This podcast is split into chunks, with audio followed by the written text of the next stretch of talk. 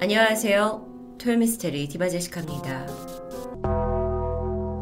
2001년 5월 18일 일본 치바현 와카바구에 있는 한 가정집 앞에서 남성이 서성이고 있었습니다. 그는 밖에서 아내 동정을 살피는 듯 했고 이윽고는 배를 눌렀죠. 띵동, 띵동. 몇 번이나 눌렀지만 아무런 반응이 없습니다. 그러자 남성의 표정이 곧 걱정스럽게 변했어요. 이 사람은 이 집 안주인인 키네부치 이쿠코 씨의 상사였습니다. 이틀 동안이나 직원이 무단 결근을 했고 연락도 받지 않았기 때문에 그녀가 무사한지 직접 확인차 방문했던 건데요. 그는 결국 발길을 돌렸지만 아무리 생각해도 평소 성실했던 직원이 이럴 리가 없다 싶었고 경찰서에 전화를 걸어 신고를 하게 됩니다. 경찰은 일단 집주인의 연락이 쉽게 닿지 않는 상황에서 무단으로 집에 들어갈 수는 없었어요. 그래서 방법을 찾던 중에 해외 유학 중이던 키네부치 부부의 딸에게 연락을 하게 됩니다. 딸이 소식을 듣고 급히 일본으로 귀국을 했고 경찰과 함께 집을 방문하게 되죠. 굳게 닫혀있던 현관문이 열렸고 집 안으로 들어가자 눈앞에는 충격적인 광경이 펼쳐져 있습니다. 집안 복도와 목욕탕 입구 쪽에서 다량의 혈흔이 눈에 띄었던 겁니다. 딸은 공포에 질려서 일단 부모님 이름을 부르면서 집안 곳곳을 뒤지기 시작했죠. 하지만 내부에는 부모님도 그리고 시신도 없는 듯 했습니다. 경찰은 혹시나 하고 집 근처까지 수사 범위를 넓혀서 행방을 조사하게 되는데 그 어디에도 남편 키요시 씨와 부인 이쿠코 씨의 흔적은 남아있지 않았습니다. 그들은 갑자기 어디로 증발해버린 걸까요? 경찰이 가장 먼저 조사를 착수한 것은 남아있던 혈흔입니다. 당연하겠죠. DNA 검사 결과 부부 중 아내였던 이쿠코 씨의 피라는 게 확인되었고요. 그러면서 이 사건이 단순 실종이 아닌 납치 혹은 살인 사건이라고 의심할 수밖에 없었습니다. 그래서 부부의 마지막 행적과 함께 주변인들에 대한 조사가 이뤄지기 시작합니다. 가장 먼저 용의자로 의심된 건 이 부하 직원 집에 방문했던 상사 A씨였습니다.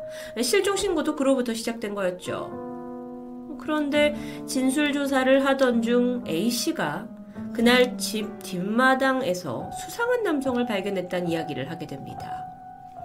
증언에 따르면 키네부치 집에 그가 도착을 해서 가장 먼저 배를 눌렀고 이에 반응이 없자 수상해가지고 혹시나 하는 마음에 부부의 집 근처를 한 바퀴 쭉 둘러봤다고 합니다. 이때 뒷마당에서 30대 중반으로 보이는 한 남성을 발견했다고 하죠. 그 남자가 캡모자를 쓰고 안경에 마스크까지 쓰고 있었습니다. A씨와 눈이 딱 마주쳤는데 급히 몸을 돌려서 마당 바깥쪽으로 도망갔다고 합니다. 그런데 경찰은 이 진술을 내뱉는 A씨에게 뭔가 석연치 않다라는 것을 느끼게 돼요. 아니, 그 남성을 발견한 즉시 그냥 집 밖으로 빠져나가게 하지 말고 뭔가 따라가거나 했어야 하지 않냐라고 묻게 됩니다. 그런데 여기에 대해 A씨가 사실 자기는 그 남성이 키네부치 부부를 보호하고 있는 경찰일 수도 있다고 생각한다고 말합니다. 아니, 이게 또 무슨 소리일까요? A씨에 따르면 부인 이쿠코 씨는 실종되기 전부터 어딘가 크게 불안해 보였다고 하죠. 특히나 실종 나흘 전부터는 상사 A씨한테 제가 복잡한 일에 휘둘려서요. 당분간 경찰이 집을 들락날락 하게 될 것 같아요. 라는 말을 하기도 했죠. 그러다가 실종 3일 전인 5월 15일 이쿠코 씨는 아침 일찍 A씨에게 전화를 걸어왔고 경찰이 급히 집을 방문할 예정이라서 오늘은 하루 회사를 쉬어야 할 것 같다고 말했다는 겁니다. 이때 걱정이 됐던 A씨가 아니 도대체 무슨 일에 휘말린 거냐고 묻자 이쿠코 씨는 떨리는 목소리로 빈집 털이범 두 명이 계속 주변 집을 대상으로 노리고 있어요. 한 명은 현장에서 붙잡혔다는데 한 명은 도주 중이래요. 근데 그 사람이 계속 우리 집을 노리는 것 같아요. 경찰은 A씨의 진술이 의미 있다고 생각을 했고 여기서 언급된 도주 중인 빈집 털이범 남성이라는 사람을 유력한 용의자로 지목하고는 행방을 쫓게 됩니다. 그리고 머지않아 또 다른 사실이 밝혀지죠. 그 용의자로 추정되는 남자가 키네부치 부부가 실종된 바로 그날 5월 18일 오후 1시 35분경에 치바역 앞에 있던 한 은행에서 남편의 정기적금 350만엔, 하나로 약 3,700만원 정도의 금액을 해약하고 받아간 장면이 CCTV에 포착됐던 겁니다. 당시 CCTV에 찍힌 그 남성의 모습입니다. 용의자의 특징을 보면 키가 165cm 정도, 5, 60대로 추정되는 얼굴이었고요. 넓은 어깨와 또 귀 모양, 목의 굵기로 봤을 때 격투기를 했을 그런 가능성이 있다고 추측이 가능합니다. 자, 이렇게 사진이 나오고 나서 사건은 급히 물살을 타는 듯 했죠. 아니, 근처를 서성였던 이 의심스러운 남자를 찾아내기만 하면 되는 거기 때문입니다. 아니, 그런데 정작 신원을 알아내는 데는 쉽지 않아요. 보시다시피 사진 속 남성은 마스크에 안경에 모자를 쓰고 있어서 정확히 몽타주조차 그릴 수 없었기 때문입니다. 경찰은 혹시라도 이 부부 주변 인물들이 이 남성을 알고 있지 않을까 생각하고 물어보게 되는데 안타깝게도 그런 사람은 없었습니다.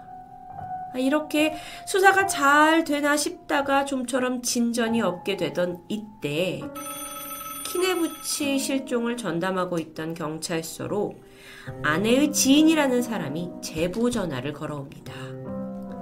그녀는 실종 이틀 전 부인과 통화로 안부를 주고받았는데 대화 내용 중에 경찰 한 명이 오전 중에 우리 집에 왔었다. 그런데 동네를 배회하고 있는 빈집 털이범이 있다라는 걸 얘기해줬다라고 합니다.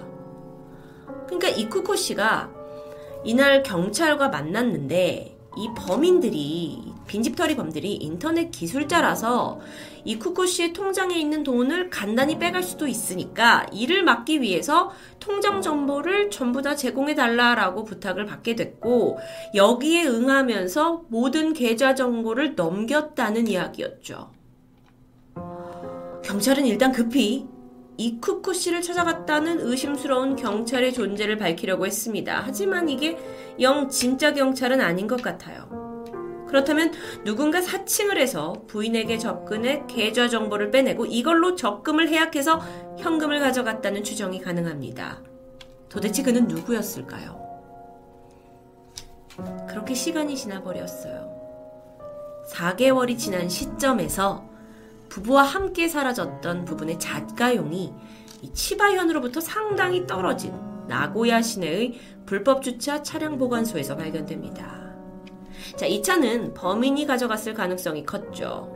이걸 이제 염두에 두고 경찰이 내부를 꼼꼼히 조사해 보는데, 뭐, 범인은 이런 걸 이미 예상했었는지 지문이 깨끗하게 지워져 있었습니다. 그나마 차 뒷좌석에서 부부의 것으로 추정되는 소변 반응이 나왔고요. 트렁크에서 두 사람의 혈흔이 확인됐죠. 다음 단계로는 자동차 내부에 설치되어 있는 GPS가 있습니다. 이걸 추적해 본 결과 부부가 실종된 5월 18일과 다음 날인 19일 오후까지 차량이 치바현 고속도로를 지나서 도쿄, 이어서 사이타마라는 지역까지 이동한 것도 확인됩니다. 이 사건은 상당히 많은 어, 증거들이 나오고 있어요. 지금까지 보면 집안에서 발견된 핏자국, 경찰을 사칭한 범인의 접근, 그리고 납치된 흔적이 보이는 차량까지. 자, 지금까지 모인 증거들을 바탕으로 누가 부부를 납치했는가라는 거에만 너무 치중된 건 아닐까요? 이제부터는 왜 이 부부가 납치되었는가에 대한 이유를 생각해 볼 필요가 있습니다. 부인 이쿠코 씨가 단순히 빈집 털이범이 집에 침입을 해서 금품을 훔칠 거에 두려워서 계좌 정보 같은 중요한 걸 경찰이라는 범인한테 줬다? 사실 이 부분은 좀 어딘가 석연치 않습니다. 그렇게 쉽게 줄 정보가 아니잖아요. 그래서 경찰도 이 점을 의심하면서 혹시나 하고 부부의 경제적인 문제를 검토하게 됐는데 그러던 중 부인의 노트북에서 수상한 이메일을 발견하게 되죠. 이쿠코 씨는요, 실종 전까지 불특정 다수를 향해서 수백 개의 메일을 꾸준히 보내왔습니다. 내용을 보니까 이쿠코 씨가 다단계 화장품 사업과 관련된 어떤 일을 하고 있었다는 게 밝혀지는데, 이 다단계 사업이 일본 최대의 범죄 조직이라는 야쿠자와 연관이 있다는 정황이 있었습니다. 그렇다면 부부가 실종된 이유는 단순히 어떤 도둑의 납치 사건이 아니라 범죄 조직과 관련이 있을 수도 있었죠. 게다가 소문에 의하면 평소 거절하는 걸 어려워했던 이 부인이 주변 지인들에게 100만 엔 단위의 돈, 그러니까 하나로 천만 원 정도의 금액을 자주 빌려주곤 했다고 해요. 하지만 돈을 이제 다시 돌려달라 라는 말이 어려워서 남편과 자주 말다툼을 했다고 합니다. 그러던 중 참다 못한 부인이 결국 흥신소를 찾아가서 빚을 대신 받아달라는 의뢰를 했다는 증언이 나오게 됩니다. 키네부치 부부가 실종되기 전날 이 쿠코 씨가 직장 상사 A 씨한테 했던 말 기억하시나요? 복잡한 일에 휘둘렸어요. 당분간 경찰이 집을 들락날락 할 것 같아요. 어쩌면 여기서 말하는 경찰은 빈집털이범 그 경찰이 아닌 다단계 혹은 채무와 관련된 범죄 조직원을 의미하고 있는 건 아닐까요? 부부가 실종된 이후 뭐 그들도 발견되지 않고 시신도 없는 채 사건은 더욱더 복잡해져 갔습니다. 아니 그러던 중에 부인의 또 다른 지인이 어, 그, 들은 이야기를 해주게 돼요. 내가 지금 인생에서 가장 괴로운 사건이 생겨서 당분간 출근할 수 없을 것 같아. 아니, 어쩌면 앞으로 일을 못 나가게 될 수도 있어. 라고 했다는데요. 인생의 어떤 최악의 사건? 이건 무엇을 의미하는 걸까요?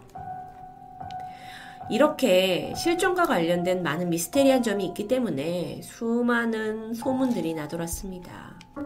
현재로서는 부부 중 남편의 적금을 해약해서 돈을 인출한 그 사진에 찍힌 유력 용의자를 찾는 게 급선무일 텐데 그게 뒷마당에서 발견된 그 A씨와 눈이 마주친 수상한 남자인지는 확인되지 못했습니다.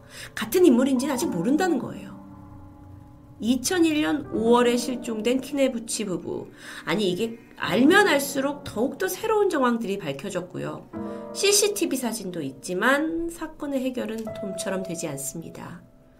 그리고 부부가 실종된 지 19년이 지난 지금까지도 담당 형사는 부부의 행방을 찾아 헤매고 있다고 하는데요.